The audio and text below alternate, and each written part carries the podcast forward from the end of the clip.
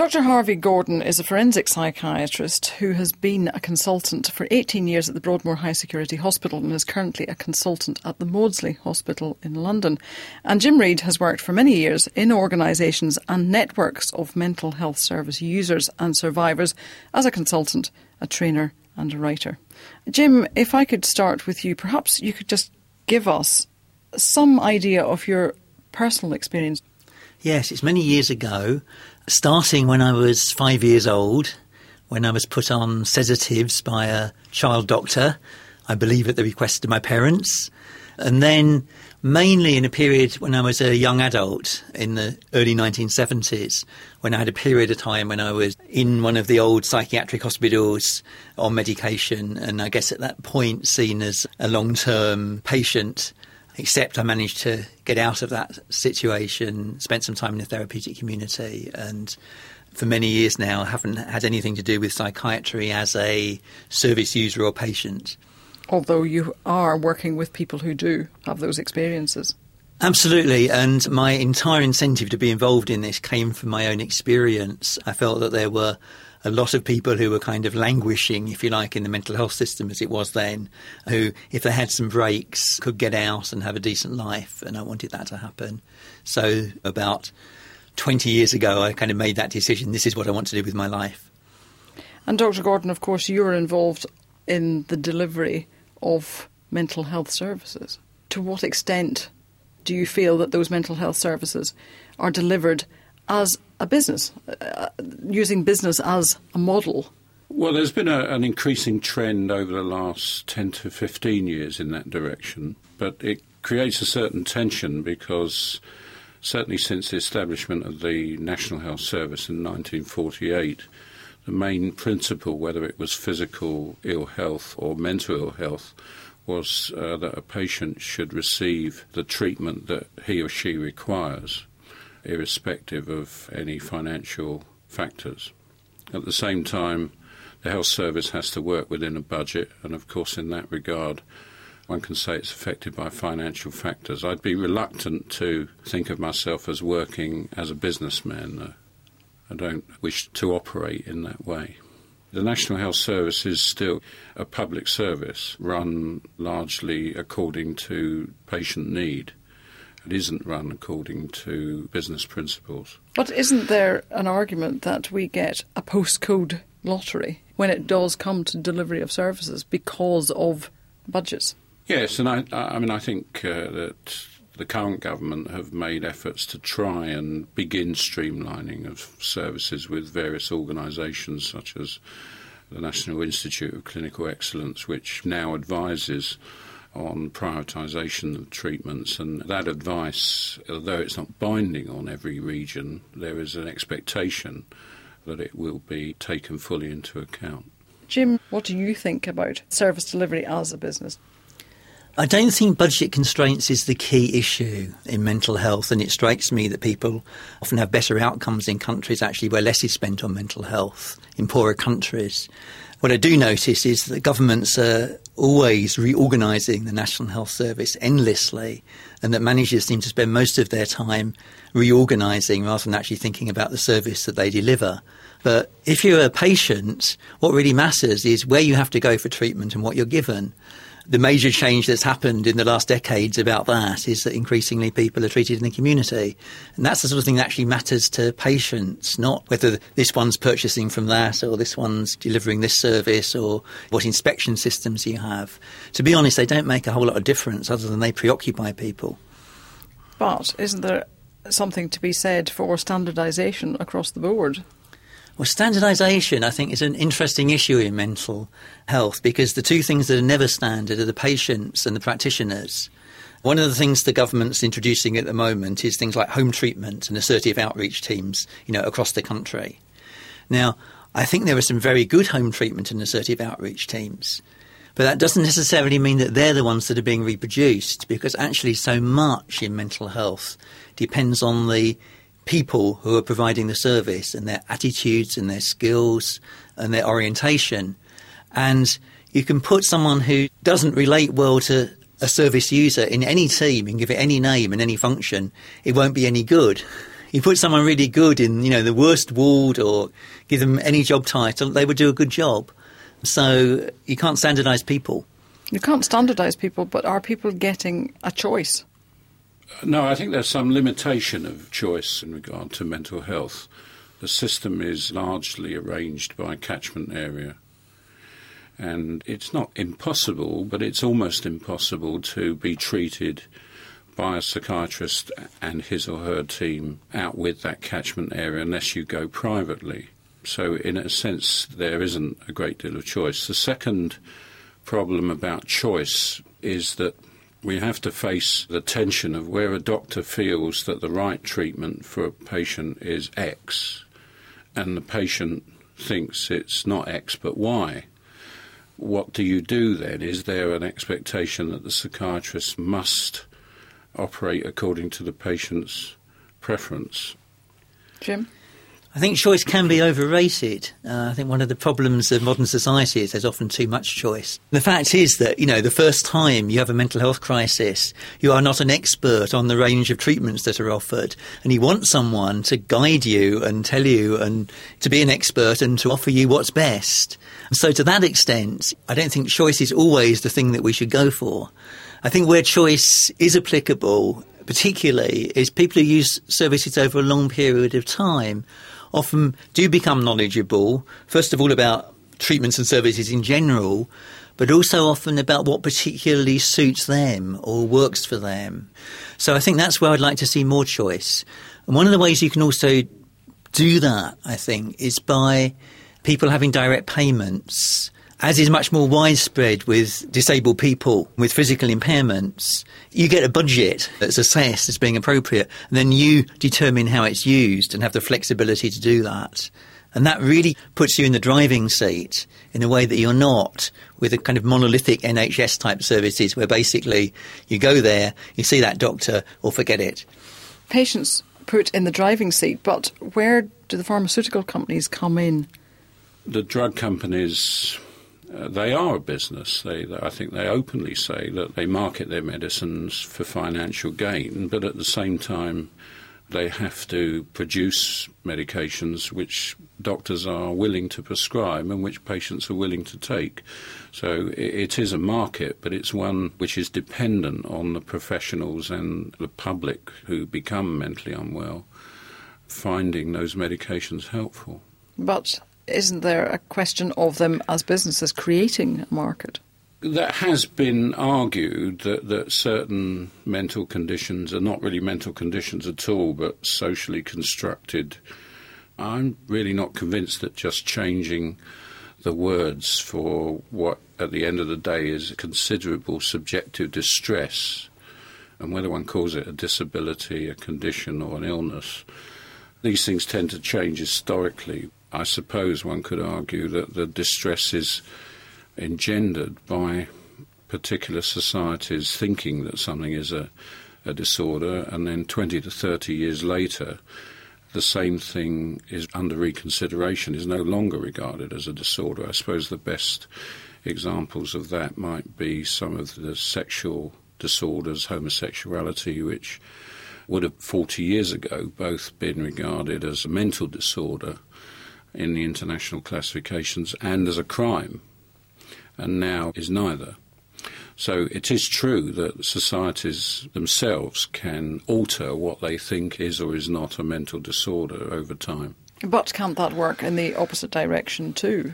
In that something that people would simply have lived with and addressed within the community then gets a label and becomes treatable? I suspect that people's expectations of happiness and contentment have risen, possibly beyond what's realistic, so that people are kind of demanding to be helped and when perhaps they might have suffered. And, you know, you can argue about which is the best deal there, and that partly perhaps depends on the effectiveness of the help. I also suspect that we're creating more discontent and unhappiness by kind of having a more fragmented uh, and individualistic society, which is more unequal. So I think probably actually the levels of distress in society, in kind of what people usually call advanced capitalist societies, are rising anyway. Let's look at the kinds of drugs that are prescribed, for instance, antidepressants. Isn't there a danger of an overprescription because of what you've said about people's mm-hmm. expectations of help as opposed to suffering? But isn't there a danger that drugs are used and not necessarily the underlying cause of that distress examined? Well, it's always possible, but that's why there are national and international definitions of what depressive disorder actually is and its variants. Now, even if you can identify certain stressors within the person's life or in the environment which has contributed to the person feeling depressed, it doesn't necessarily follow that you can't help to relieve what has been engendered by that stress by biological means, in addition to any environmental assistance, uh, helping with any family conflict, if there's financial problems, trying to help with housing issues. All these things are part of modern mental health care, in addition to, where appropriate, the medication being prescribed. I'm not saying that people are going to doctors with minor things and getting antidepressants. I, you know, when people talk about the worried whale or something, I think that's insulting to the level of distress which people experience. But the fact is that the use of antidepressants over the last 10 or 15 years has escalated. And you have to think, why is this? What are we doing wrong? What are we doing wrong in either GP surgeries or in society in general? There has to be a big problem if that's happening. But no one seems to be that interested. And of course, the drug companies are, in a sense, delighted. I'm not convinced about any form of medication, actually. I think that it can be quite beguiling because for some people, they will experience symptom relief as a result of taking medication. But often, once you start taking it, it stacks up problems for later. I was interested to just come across quite recently a review of 50 years of research into neuroleptics, which are the drugs that are given, for example, to people who have a diagnosis of schizophrenia. And the conclusion was that overall, the widespread and long term use of neuroleptics with these people has caused more harm than it has helped.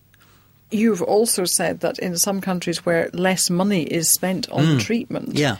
Uh, results are well, I, I, can't actually remember how you put it, but what is your argument for less money being spent on treatment?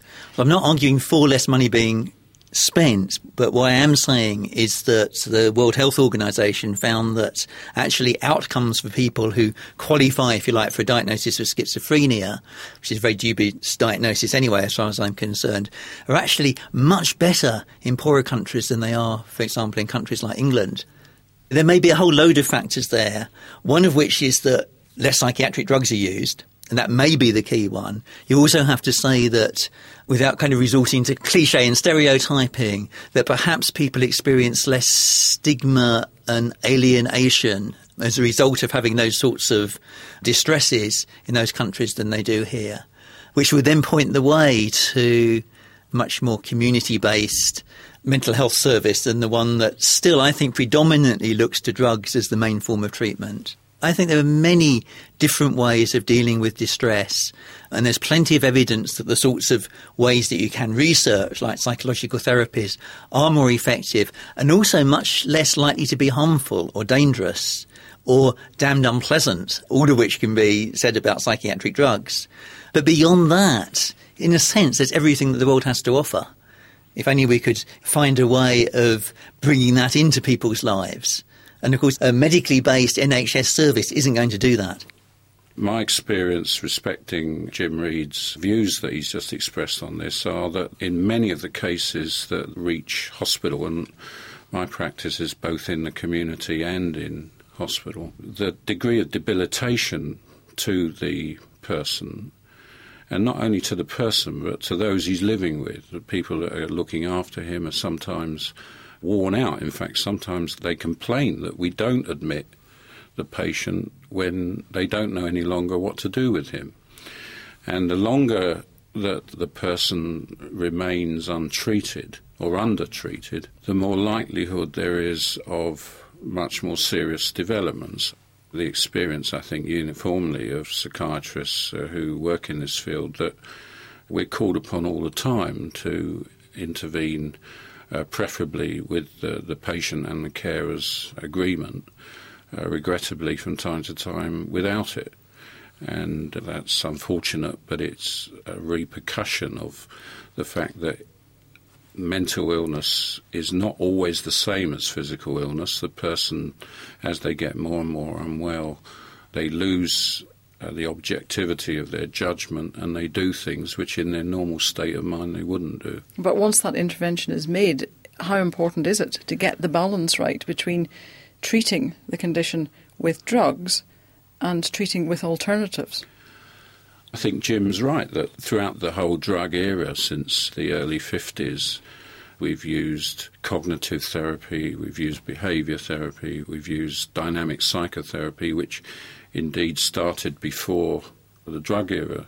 And all these things are used now, usually in combination with medication, sometimes instead of. But the argument simply doesn't conform to my experience, which is not to say that Jim is wrong, but it's, it's simply out with my experience that in all cases, non medication type interventions results in a successful resolution of all this distress and symptomatology. What changes would you like to see to the delivery of mental health services in the next five years? What do you think is the key thing you'd like to see changed and why? I suppose I'd start with things not getting worse. And that means the government getting rid of this ridiculous mental health bill, which it keeps threatening us with, which would mean more people being forced to take medication they don't want. I think it would mean let's stop giving amphetamines to children, which is a kind of current new trend, and do something about the escalation of antidepressants. And that would be a good start. I'd like to see far more staff trained to use psychological therapies. And I'd like to see the knowledge and wisdom of people who have had a diagnosis of mental illness and find ways out of the role of being long term service users to be really made use of. And this whole business of what expertise people do have because they've been in the system being used properly, not as a kind of tokenistic add on user involvement exercise that everyone has to tick a box to say they've done, but as something that actually really drives and forms a new mental health service which is not reliant on psychiatric drugs. Dr. Gordon? I certainly entirely support the view that mental health professionals need to listen. At the end of the day, I think it's our obligation to use our training and experience which does at the moment include a prominent role for medication. I would be defensive of that. In fact, I would say that if you said tomorrow that the psychiatric profession can carry on treating mentally ill people, you cannot use medication anymore. You have to use other means. Then I think we would be considerably disadvantaged, and so would the patient population. And I don't think that anyone would thank us for that at the end of the day if you were to say to me, you cannot use medication anymore, I would not have enough confidence that many of my patients would recover sufficiently. Because every day I see these treatments working. Now, I think Jim is quite right to say that there are side effects. In fact, if you have cancer, it's a life threatening condition, and we shouldn't forget that mental illnesses can be life threatening conditions. There can be suicides, there can be accidents, rarely there can be homicides and there's great morbidity associated with mental ill health. So I think it is vital that we recognise that these illnesses are very powerful, and in order to combat them, we have to have powerful means to do so. But they haven't been very successful, have they? We seem to be kind of focusing at the moment on what the government will call long term and serious mental illness. Drugs never cure anything. People often don't like taking them. They're often pretty dangerous. They can kill people. People kill themselves while on medication, and people relapse on medication. I have no doubt that the relapse rate is far lower when a person who's suffering from a mental illness is on the appropriate medication. All of the studies on suicides, completed suicides, have shown that the patient was either not on antidepressants at the time or was on a very inadequate dosage. It's true there are some suicides who are on ordinary doses of antidepressants, but not many. Well, it's true that people use their antidepressants to kill themselves, and it's also true that people who use the so called modern antidepressants are sometimes actually develop suicidal symptoms as a result of taking them. There, unfortunately, we'll have to leave it, gentlemen. Jim Reid and Dr. Harvey Gordon. Thank you. from the Open University.